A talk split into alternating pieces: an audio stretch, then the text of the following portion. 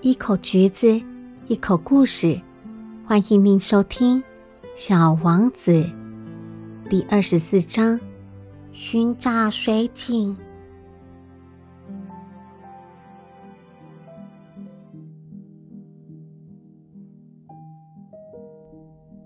我的飞机在沙漠故障，已经第八天了。我一边听着有关这个商人的故事，一边喝完了。我带来的最后一滴水，我对小王子说：“啊，你的回忆可真美。可是我还没有修好我的飞机，而且也没有水可以喝了。假如我能悠哉悠哉的走到水泉那边去，我一定也会很高兴的。”小王子对我说：“我的朋友狐狸。”我的小家伙，现在还说什么狐狸不狐狸的？这跟狐狸没关系。为什么？因为我们就要渴死了。他不理解我说的话，回答：“即使快要死了，有个朋友总是好的。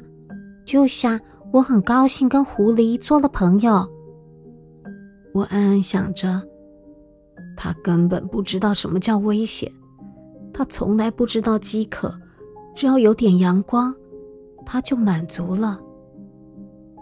但是他盯着我看，并回答了我所想的：“我也渴了，我们去找一口井吧。”我意兴阑珊，啊，在茫茫的大沙漠上，盲目的去找水井，真荒唐可笑。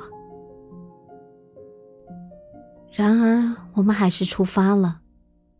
我们默默的走了好几个小时，夜幕低垂，星星也开始闪烁。由于口渴，我有点发烧。我看着这些星星，像是在做梦一样。小王子的话在我的脑海中回旋跳动着。我问他：“你也口渴了吗？”他却不回答我的问题，只是对我说：“水对心灵也是有益处的。”我不懂他的话是什么意思，可是我也不作声。我知道不应该去问他。他看起来也很疲倦了。他坐了下来，而我。坐在他的身旁，沉默了一会儿，他又说：“那些星星真美，因为有一朵花藏在那里，而我们看不见。”当然，我回答，然后默默的看着月光下的沙丘。他又说：“这沙漠好美啊。”确实如此，我一直很喜欢沙漠。坐在一个沙丘上，什么也看不见，听不见。然而，在这万籁俱寂中，却隐隐有东西在发光。小王子说：“使沙漠更加美丽的，就是在某个角落里藏着一口井。”我很惊讶，突然明白了。为什么沙漠放着光芒？当我还是一个小孩子的时候，我住在一个古老的房子里。传说房子里埋藏着宝藏，当然，从来没有任何人知道如何去发现那个宝藏，甚至也没有人去寻找过。但是，这个传说使整个房子充满神秘色彩。在我的房子深处。隐藏着一个秘密。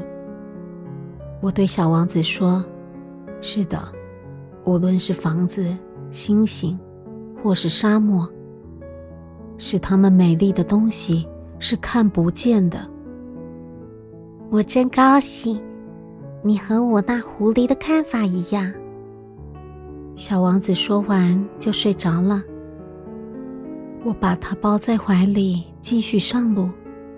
我很感动，就好像抱着一个脆弱的稀世珍宝，甚至觉得地球上再也没有比它更脆弱的东西了。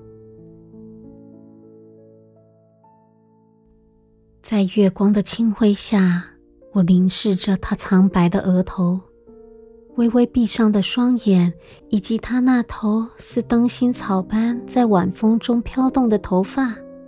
我心里想：我所看到的仅仅是外表，最重要的是看不见的。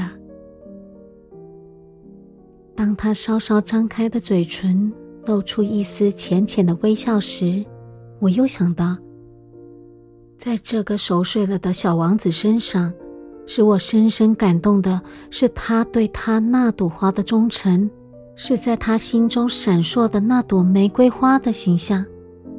这朵玫瑰花，即使在小王子睡着了的时候，也像烛光一样照耀着他。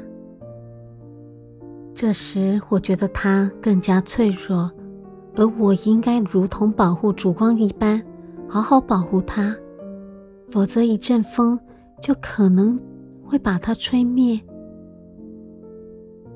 于是，我就这样走着，直到在黎明时，发现了一口水井。